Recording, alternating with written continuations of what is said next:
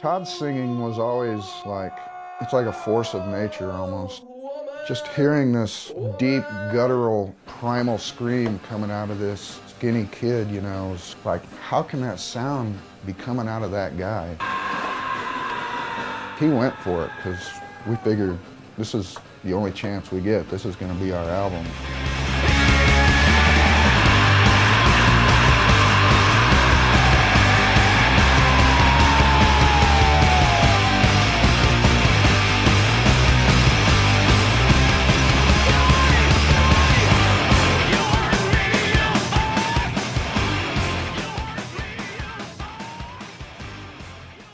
And welcome to No Filler, the music podcast dedicated to sharing the often overlooked hidden gems that fill the space between the singles on our favorite records. My name is Travis. I got my brother Quentin with me, as always. And just like us, Q, these guys, the Toadies, they're native Texans. They were out of Dallas, is that right? Fort Worth, or Cowtown, as they call it sometimes, Q. yeah. Not too far from where we grew up, dude. No, not too far. 45 minutes, you know. But yeah, that was um that was one of the one of the bandmates of um of frontman Todd Lewis talking about the sound that would come out of his his mouth when he opened his uh well when he opened his mouth that's, how it goes. but uh just talk about like it, you know, if you look up photos of these guys back in the 90s, he was a skinny dude uh, but he could he could scream and, and do the the the guttural um, you know growl of a of a metal artist and stuff like that. Sometimes a metal vocalist, or or you're you know fill in the blank like grunge artist, right? And like you know basically kind of what they were saying, like they brought all of their energy into this record that we're going to be talking about today because they thought it was like this is it, this is our this is our shot, like. We're probably not gonna, and I'll talk about this a little bit more, but like, they didn't think it was going to do anything. They didn't think it was going to go anywhere, you know. So their mindset was we're in the studio now. We might not ever get this opportunity again. Exactly. So let's just, you know, put it all out there, see what happens. So we're talking about the Toadies and we're talking about their debut record, Rubberneck, came out in 1994 on Interscope Records. I'm only familiar with the singles. Let's name those off, dude. So there are five singles on this record. Good God. Okay. Nope. I only know probably two of them. And you're you're probably familiar with Tyler and Possum Kingdom. That's the yeah, one that yeah, yeah. Possum Kingdom is what sort of skyrocketed their career. But it's Mr. Love, Possum Kingdom, Away, Tyler, and Backslider. Possum Kingdom and Tyler, like I said, got a ton of radio play. Possum Kingdom um, is the first one that was played by like a major radio station. It was played by KROQ in LA. And that's what sort of did it. Yeah. That's the song that put them on the map. So yeah, let's go over this a little bit. So they they formed in the, in '89 in in Texas, Fort Worth, uh, or Fort Worth, Texas. Sometimes you know you got to see this, the the state name first. Uh, they met in Fort Worth. They were several of the band members were working at a record store uh, called uh, uh, Sound Warehouse or something like that, some sort of warehouse, right? Like CD. Like I don't know why, but CD stores are always named like warehouse, you know, like CD warehouse. Uh, but yeah, they're they're working at uh, this place called Sound Warehouse off of Camp Bowie Boulevard, and so you know, perfect place for a, a band to form, right? Because you've got a bunch of music lovers working at a record store talking about music. So all the members of the band worked at this record store. I don't think all of them did, but um, several of them did. Um, let, let, me name the roster and then I'll say, I'll kind of talk about the origin here. So, Vaden Todd Lewis, he goes by Todd. He's the the main guy. He's the lead singer, uh, songwriter. He does rhythm guitar. You've got Darrel Herbert or Herbert, lead guitar. Lisa Umbarger, bass. Mark Reznicek on drums. So, of those four, it was Lewis, Umbarger, and another guy was actually their original drummer named Charles Mooney met at this place called Sound Warehouse where they all worked. So, from what I have heard, bass player Lisa, she's like, I, I, I don't even know how to play. I don't even know how to play bass. And Todd was like, Oh, don't worry about it. I'll teach you. Which I thought was cool because it's like, that's kind of how it is with rock music. Um, You don't have to be a seasoned, classically trained person. Just pick up a bass and start plucking. You know, we'll figure it out as we go along. You know, start slapping. when they when they formed, yeah, exactly. Just start slapping, keeping pace with the drummer, and you're good to go. But when they formed, they were originally doing covers. They were a cover band, and they would play local shows at Fort Worth venues. And then Todd started writing his own stuff. He he was influenced by Talking Heads, the Sex Pistols, and the Pixies, which I thought was a really interesting mix. oh yeah, right? I can hear that. And you know, when I hear that he's was listening to a lot of Talking Heads back then, like you can hear a little bit of David Byrne, just a hint of that kind of stuff, that kind of um A little bit in his vocal delivery. in the vocal delivery. Like I said earlier, he's got a range on him. He he he will do he will deliver line. If you think about Tyler, there's not much um, guttural screaming in there. No. But then you'll listen to some of his other songs, like "Quitter," which is one of the songs we're gonna play, where it's like a guttural, almost heavy metal vocal sound. So he had a, a quite the range on him, which really kind of contributed to the unique sound that that Toadies was was bringing to the the landscape of rock music back then. So anyway, he starts writing his own music, and then he sort of brings it to the he brings like a demo tape to the band, um, and then they they put it on this little EP on this record label called Grass. And so this EP had Mr. Love and Possum Kingdom on it. And that's what they started taking around to record labels and stuff like that. And it found its way into the hands of this guy named Ray Santamaria, which was an A&R guy at Interscope.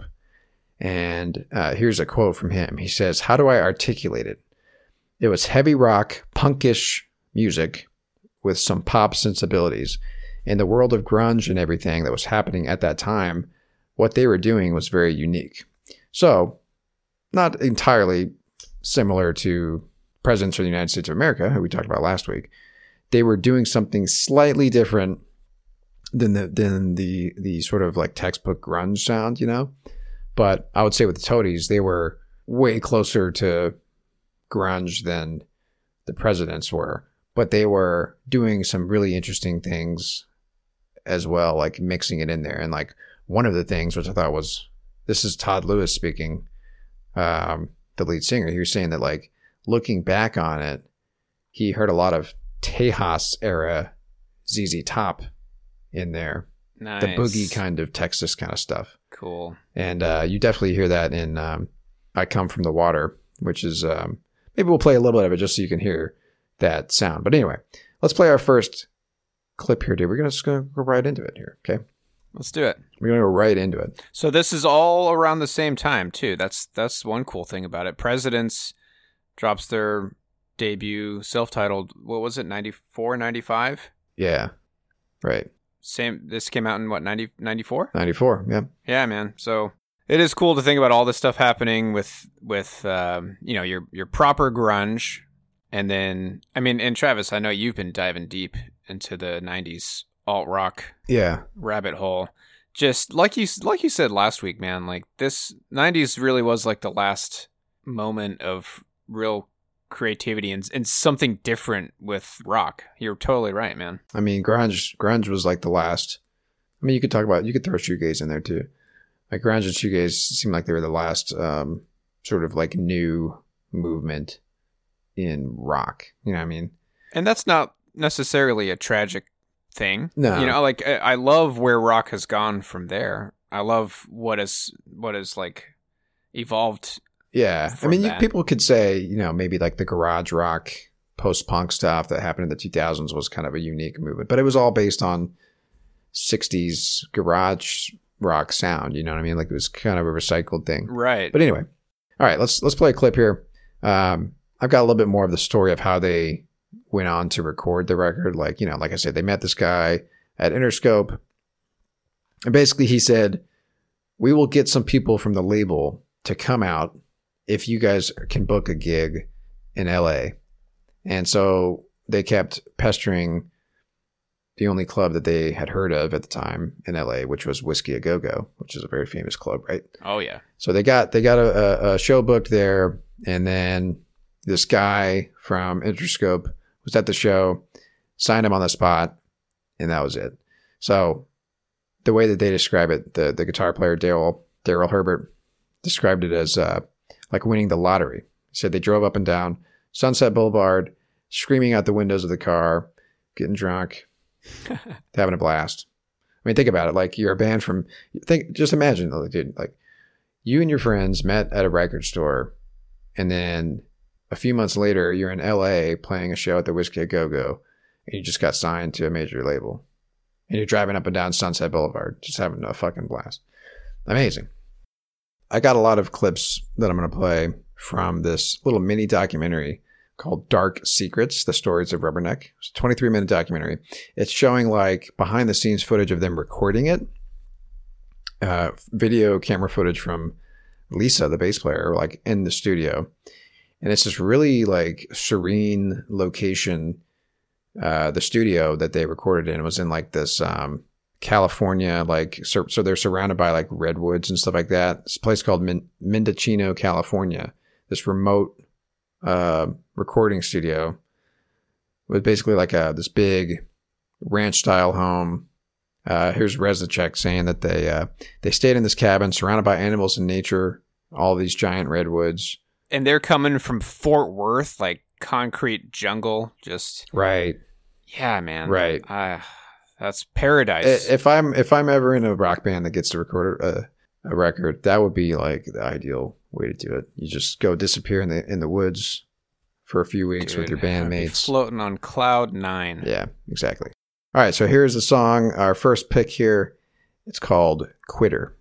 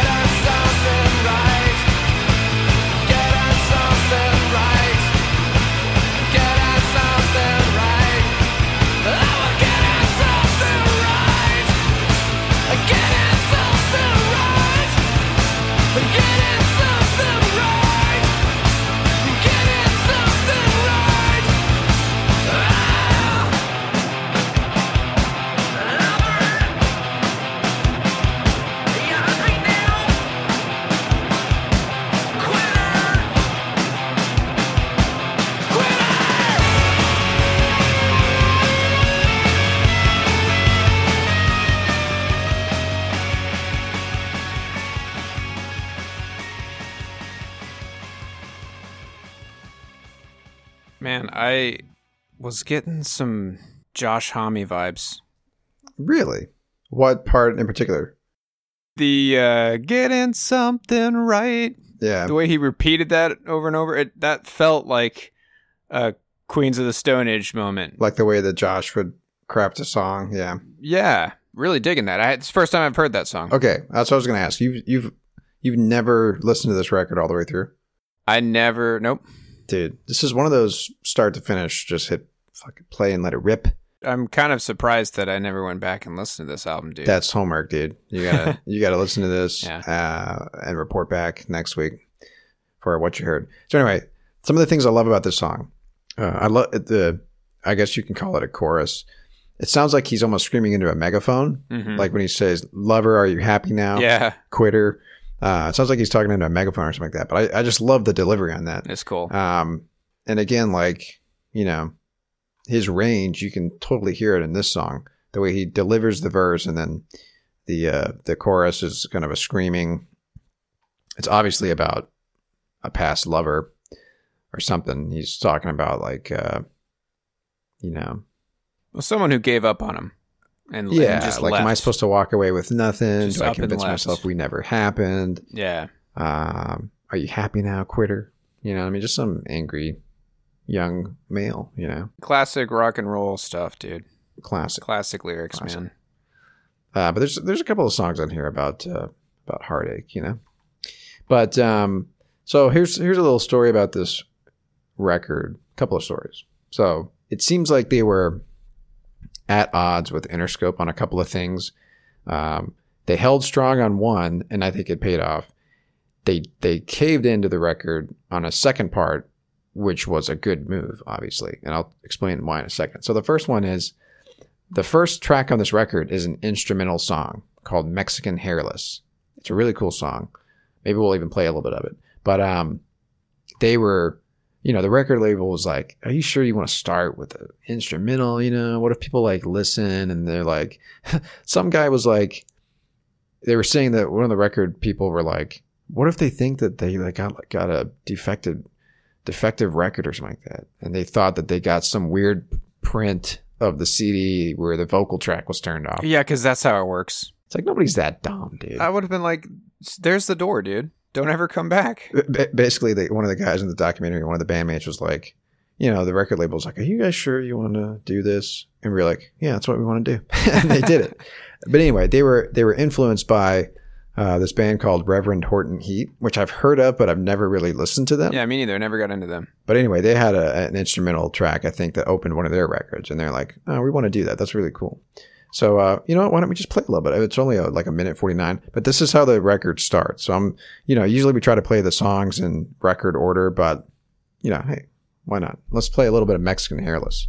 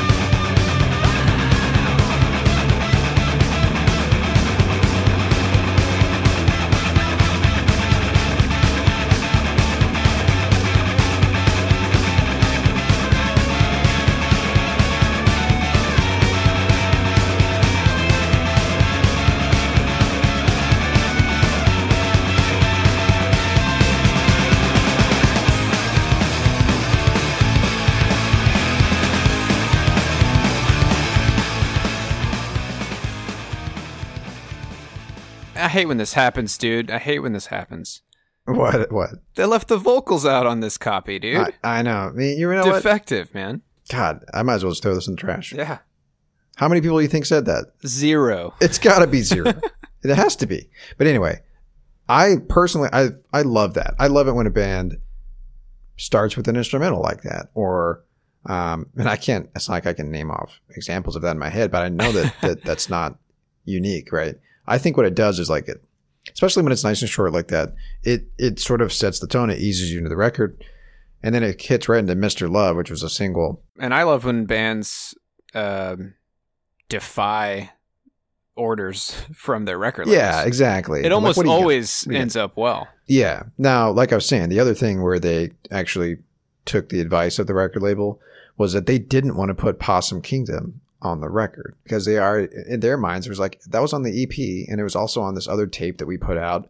So in their minds, they were like, like our listeners don't want to hear Possum Kingdom on another record. They were thinking too, like Wow. again, they were thinking we're not. This isn't going to ha- go anywhere. Like So they were this is just something we're going to be able to sell at our shows in Fort Worth or when we go on tour. Basically, like the way that Todd Lewis put it, the lead singer was like, actually, I'm gonna I'm gonna try to quote him. I'm gonna find the quote. Hold on. so it's like he was trying he was thinking more about his current fans rather than like Exactly. They weren't thinking he, like big because Yeah. they didn't think that anything would happen. So they basically, here's him talking about this. He says, I thought we'll do the record. The label has to put it out contractually. they have to put us on tour contractually. And then they'll realize we tricked them into signing us. We'd get dropped at some point and I'd go back to working in the record store. I'd already talked to my boss and told him I'd be back to work in a year or so. that is classic imposter syndrome, dude. Right? Yeah, exactly. Straight up. That's exactly what it is. Exactly. But anyway, so they weren't thinking about like, oh, the rest of the country hasn't heard Possum Kingdom before. Right. But anyway, Possum Kingdom is what put them on the map. So Possum Kingdom starts to get uh, radio play in the LA radio station um, KROQ, and uh, you sort of, as they said, like, you know, apparently with KROQ, it's like if you get play airplay on KROQ, at least back then, every other alternate station in the country, alternative station in the country would would pick it up and play it, and that's basically what happened. Uh, but yeah, so actual proper credit needs to go to this uh, DJ in Florida. I didn't mention.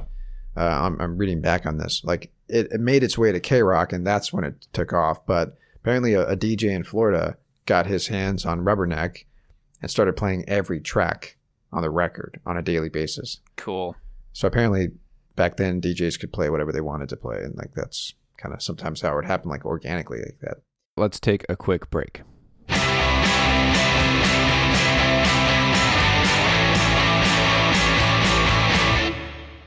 All right, let's get to the next track here.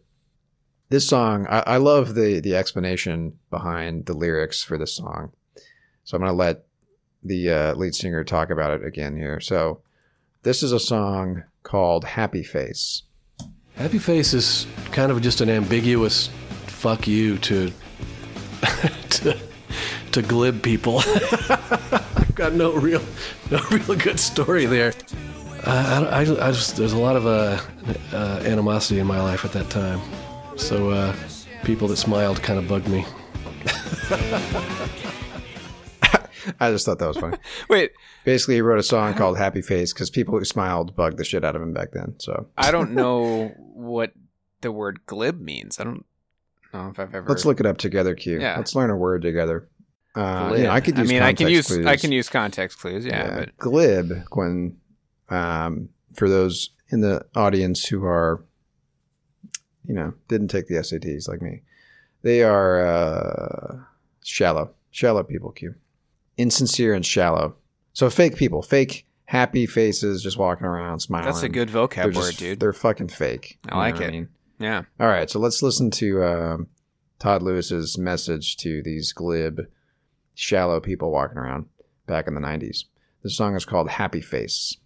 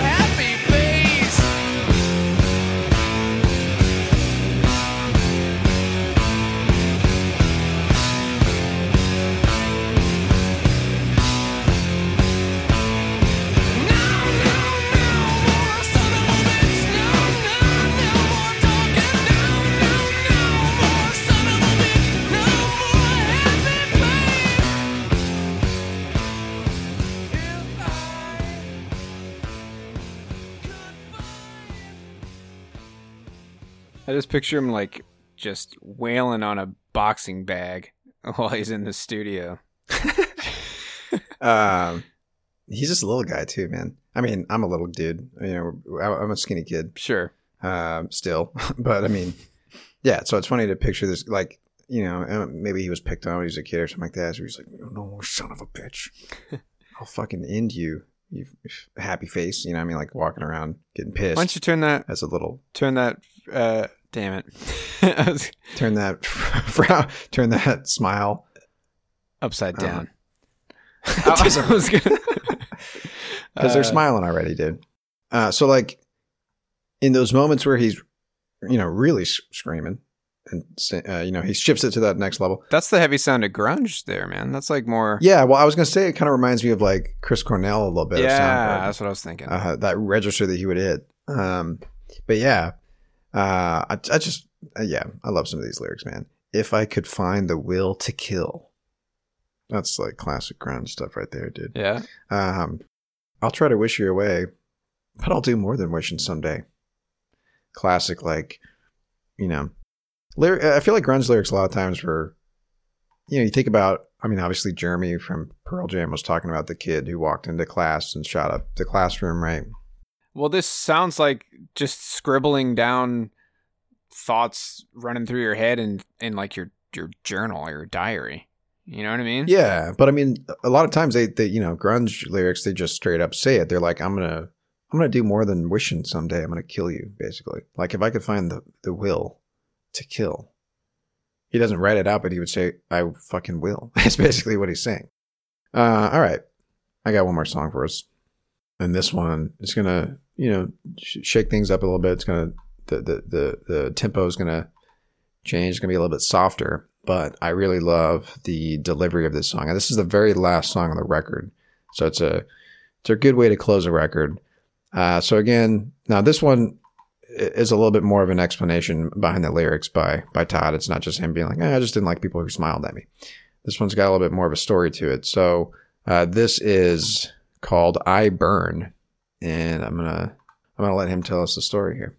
Let's see, let me back up. I was dating a girl, and um, I had this dream that she had invited me to a party, so I'm to go to this party. I'm walking down the street, and as I get closer to the party, there's a mailbox on fire, then there's a trash can on fire, and then eventually there's just whole houses engulfed in flames. And so I'm getting closer to the party, and I get to this house, and I kind of walk around the back where the party is, and it's all these people jumping around and dancing around. There's music, there's drums, and there's a giant bonfire, and one by one, these people are throwing themselves into the fire.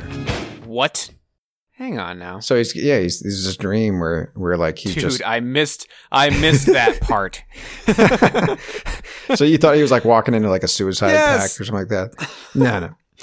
Um, oh man. Okay. yeah. So he was describing a dream that he was having. That's that's a nightmare, man. But yeah, you want to talk about your subconscious being like, do not go to any parties in the Don't next. go to any parties Few weeks and Yeah. don't jump into any flames. Stay away from open flames. Fire hurts us. Fire hurts us. So he's having a dream where he's walking to this party and like he's getting closer to the party and like the mailbox is on fire and like all these things are on fire. Like he gets to the house, the house is on fire, and then he walks around back and people are just tossing themselves into this fire. It's a really cool imagery. Like Yeah. and like talk about your subconscious telling you something. But anyway, let's listen to the song here. This is called I Burn.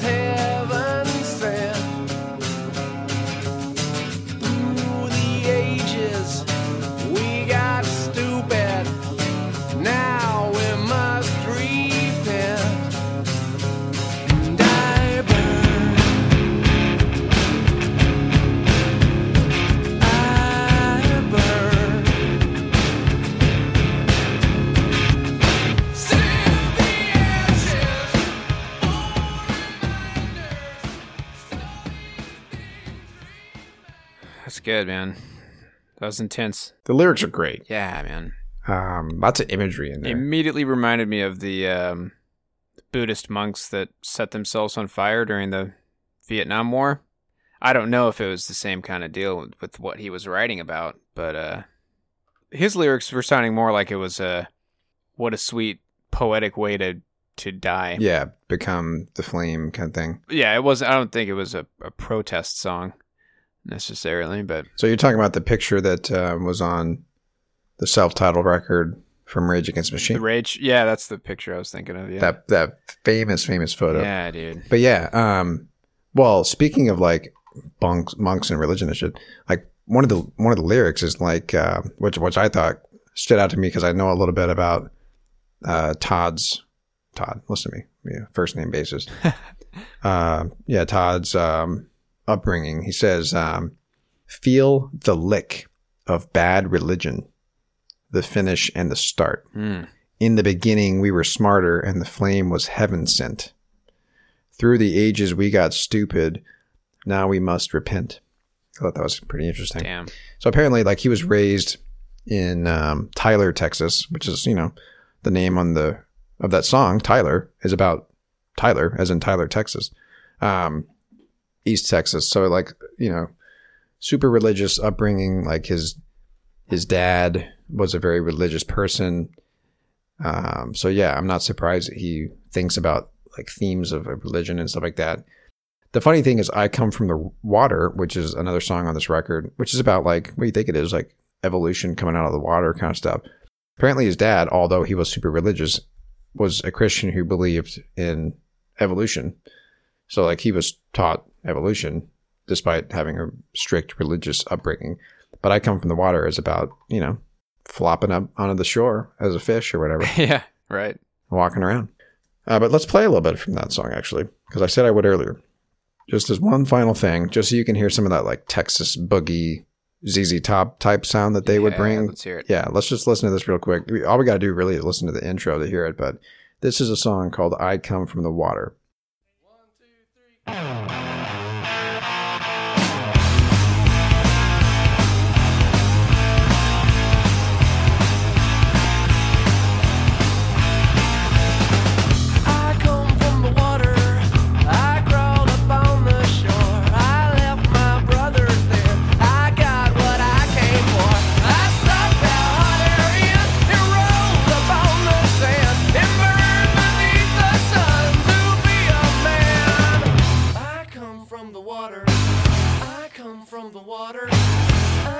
from the water. I come from the water, yeah.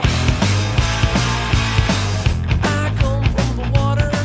That weren't no easy thing. It's more than nature. It's like Dude, that's some straight up Chris Ballew president stuff right there, man. Yeah, a little bit. Even the lyrics too. Yeah, you're right.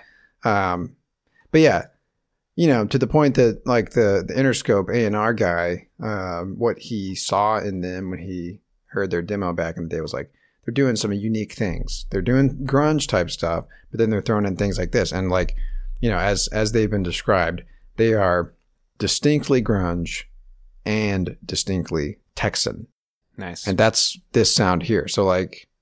Nirvana wasn't doing this, right? Texas grunge, dude. Right, exactly. So that's and you know obviously ZZ Top, ZZ Top I think is from. Are they from Fort Worth too? I think I know. That sounds right, man.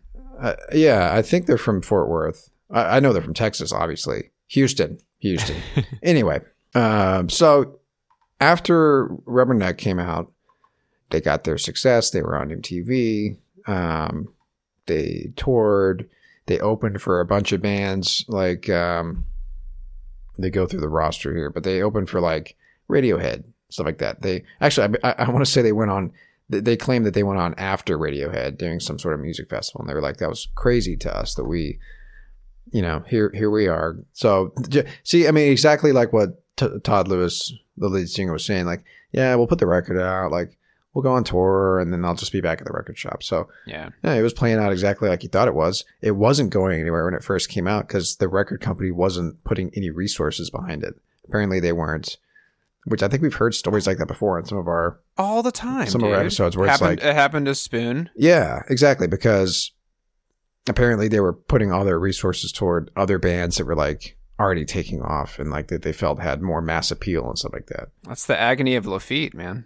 Right, exactly. So anyway, uh, according to like this was going exactly how as Lewis thought it would play out, but then they got some radio play and that's what did it. So like anyway, they go on to, you know, play with bands like Foo Fighters, Sonic Youth, Red Hot Chili Peppers, and like they were saying Radiohead. So like they saw their moment and then when they go to put out their next record, which was called Feelers, I like now now to me I don't I, I guess this wasn't in the contract or something like that, but Interscope rejected it, which I thought was weird because like I guess I've never really heard of that happening before. Where like the band's like, "Hey, here's our next record," and the label's like, "Nah, it's all right."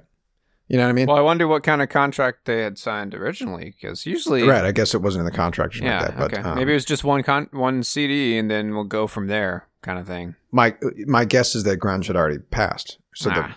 the Interscope was probably like, "We got to search for these nu metal bands. Let's find let's sign our own Korn." You know, what I mean, we got to find the next Korn.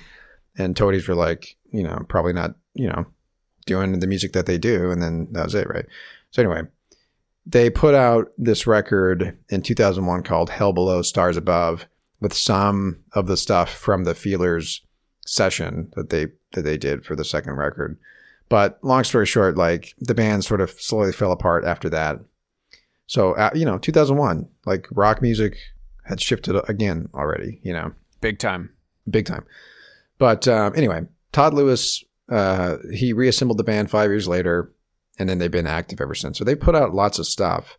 Um, but basically, it, it, it sounds like they just like with presidents, they came out at the perfect time to put out that sound.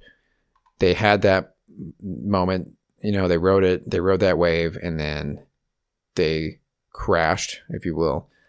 And then basically, as Todd Lewis puts it, he's been going on ever since, ever since they reassembled the band in like 2005 or whatever. They're on album number seven, or at least when this interview came out. This was an interview.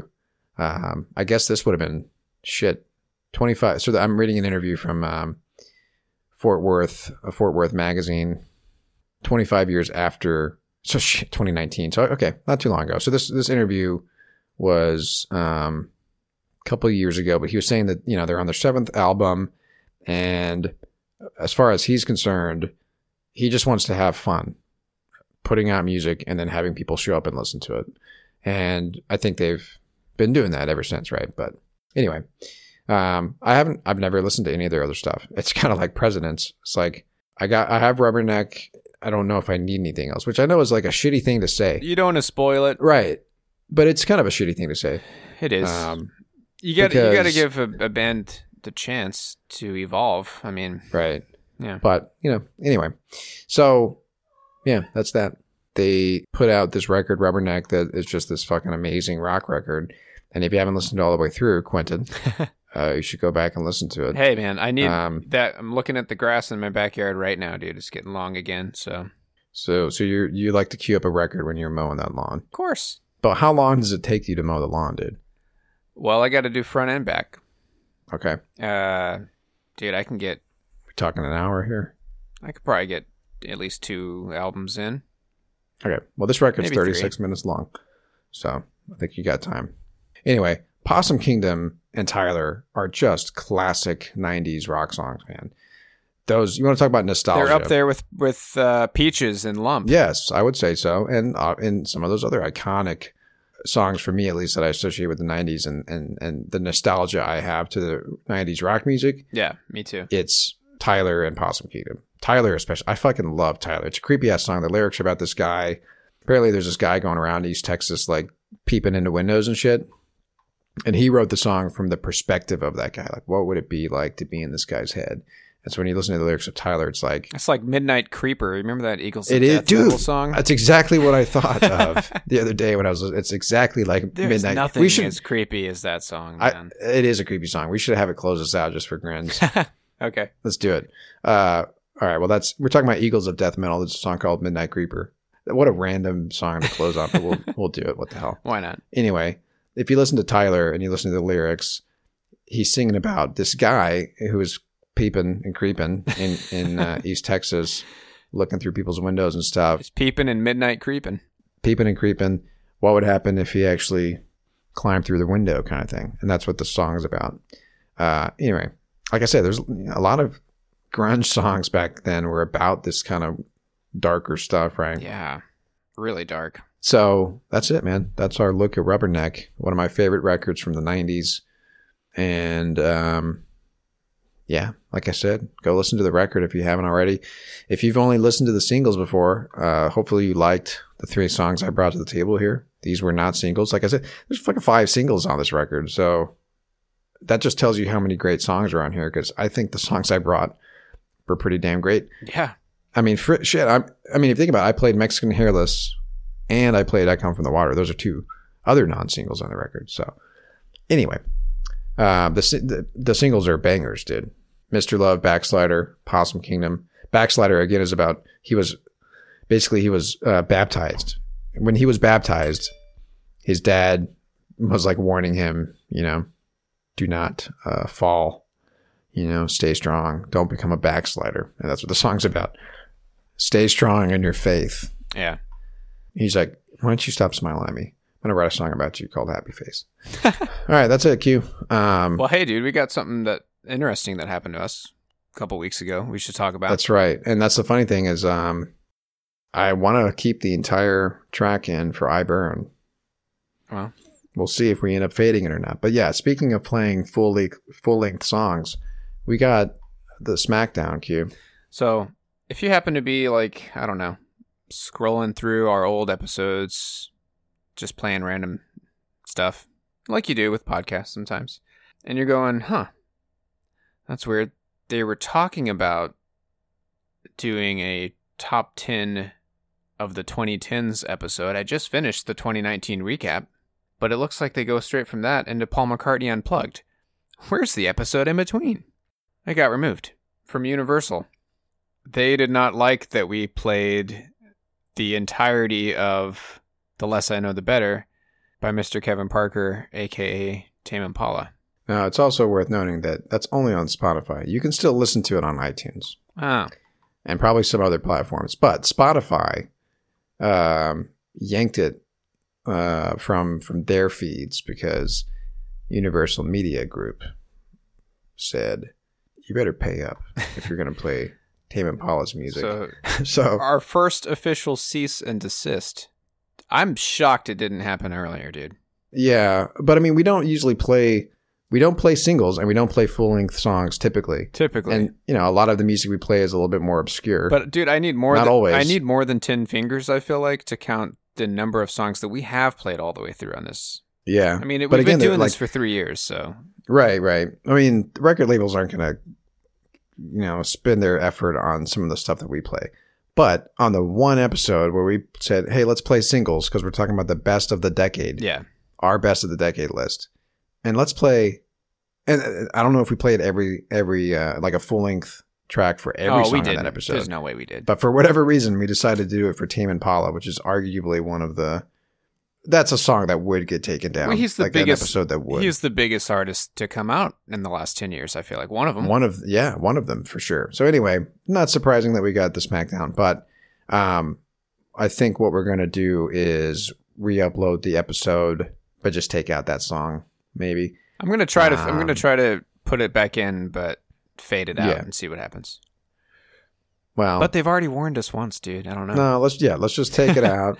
we'll play nice. We don't want Spotify to send its goons knocking on our door here. But um, yeah, I don't think it's going to happen too often. I don't think Interscope's going to be like, "Hey, you're playing that song from Toadies, the last track, all the way through." Like they're not going to give a shit about I Burn. you know what I mean? Yeah. And if they do, then we'll fade it out. But we're going to play it all the way through. I, think, I mean, it's gotta, it's universal. sometimes you got to hear that whole damn song. Yeah, man. it's funny that uh, of of all the the the record labels that give a shit, dude. of course, Universal's why- got some cash, man. exactly. Why do they care? Uh, they got. I still think gotta- we should reach out to Kevin Parker and see if he responds. He would probably get his lawyer to respond. Q. Well, you never know. Maybe not. I would like to think that Kevin Parker is just, you know, he's just a guy like us. Yeah. You know what, Q? He puts his pants on one leg at a time too. I think like he we do. uses his trouser maidens to pull them up for him. The less I know, the better about that subject. All right. Well, that's that. We got. You know, I feel like we've arrived. Q. If if if we've we've we've garnered the attention of Universal Media Group, I think that means we're doing something it right. seems like you it's a uh, rite of passage for podcasters, It's a badge of honor. Yeah, or especially for for music podcasters like us. I mean, that's right. Anyway, um, so yeah, next week I think it's time for another What You Heard episode, right, Q? it's time. Yeah, we're we're trying to to have one what you heard per month, like calendar month. Yeah. So yeah, it's time for another what you heard next week. I think we're gonna stay in the '90s when we, when we return from our What You Heard, because like we've said, we could stay in this decade forever. Um, but I think I don't know if it's time or not. Oh, actually, I, we have a, we do have our idea, don't we? Okay, we're not gonna we'll, we'll reveal this next week, but we've got uh, a sort of a fun idea for a '90s rock episode. oh yeah, this is gonna be Um, awesome. It's dude. going to be a little bit different, but not not something that we haven't done before. We've done something similar. We did a few episodes like this, and uh, we enjoyed doing it, so we're going to do it again. But we'll give you guys more details on that next week. In the meantime, you can follow us on Twitter at No Filler Podcast. Reach out to us, um, give us ideas for albums you'd like us to talk about. Send us a song that you've been listening to, and we may feature it on a What You Heard episode. You know, what have our listeners been listening to? What have y'all been Maybe that'll be a new. Maybe that'll be a new segment if we get enough tunes. Send in, send in to us. There's a podcast that I've been listening to for years. I'm not going to say the name. You know what it is, Q. They used to close their episodes with songs submitted by listeners. These were usually like songs that these guys that these listeners like recorded themselves, like bands. So usually it was shit music, but it was still cool because it was like submitted content from the listeners. you Yeah, know? that's cool. But anyway, Well, apparently, people listen to us. So uh, all I'm hearing Apparently are crickets, man. I still, that's all I hear. Crickets. reach out to us because like we know you're out there listening right now. So talk to us. You know, we'd love to hear from you. Tell us what you've been listening to. Tell us what you hate. Tell us what you love about the show. And we will probably interact with you on Twitter. Oh, we definitely will, man. Yeah. Just just talk to us. You know what I mean? We'll be nice to you. We may even talk about you on the show, you know, depending on what you say. I mean, I know that that's all you want in life is to be talked about on your favorite music podcast, No Filler. You can make that happen today It's just by tweeting us. three easy payments of nine ninety nine. uh, free shipping if you act now. All right. So that's that. Next week, um, we'll do our What You Heard episode for April, Yes, and which is always a blast. did we mention Pantheon? Nope. We are part of the Pantheon Podcast Network, the home of the music podcasts Q. If you like our show, there's a pretty pretty good chance that you'll find several other shows on our network that you will love. It is the home of nothing but music podcasts. So if you like content like ours, go over to pantheonpodcast.com. We've got tons of shows on that network. I feel like we're adding new ones every day. We're over sixty now, man. That's insane. Yeah, And like there's a show for everything. So it really is. No joke. yeah, check it out, pantheonpodcast.com. And we would also like to thank our sponsors, AKG by Harman. Quentin is rocking an AKG microphone and headphone set right now. It's the Podcaster's Essentials Kit. That's why he sounds so velvety smooth right now. And why I sound so velvety smooth in his ears, because he's got those headphones on. So, yeah, if you want to be a podcaster like us, or, you know, start your own YouTube channel, or, Or like you said a few weeks ago, Trev, if you want to sound better than your dopey coworkers yeah, during if you the want next meeting, exactly, there's plenty of reasons to have a good pair of microphones and headphones on. But, you know, it's called the Podcaster's Essentials Kit. It's perfect for podcasting. So, anyway, that's the Podcaster's Essentials Kit by AKG. Check it out. Go get your yourself a kit. Start creating content. All right. That's that. That's all we got for this week. We will talk at you guys next week. My name is Travis. and I'm Quentin. Y'all take care. Well, I'm coming through your window. I see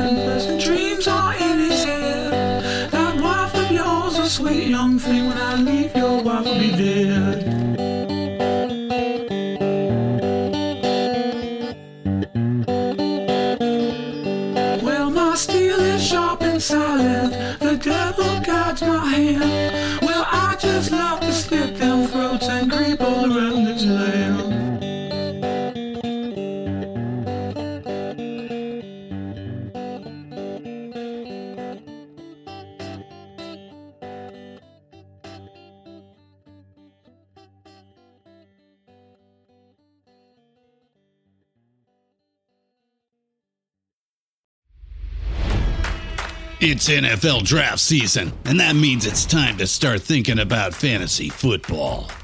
FantasyPoints.com features industry leading experts and prognosticators using proprietary hand charted data to help you score more fantasy points. FantasyPoints.com is the place to go for whatever kind of fantasy football you play. Whether you play fantasy football, daily fantasy sports, or do a little bit of everything, Fantasy Points has the meticulously researched content to guide you to victory. And why wait for the fall? Fantasy Points also covers the new spring football league, the UFL. Join the guru, John Hansen, Scott Barrett, Joe Dolan, and other massive names in the fantasy football universe with an exclusive offer. Use code Pantheon for 15% off any fantasy points package, including the all in package, with access to every article, tool, and data nugget that Fantasy Points has to offer. That's fantasypoints.com and code Pantheon for 15% off at Fantasy Points. Fantasypoints.com. Code Pantheon. Score more fantasy points.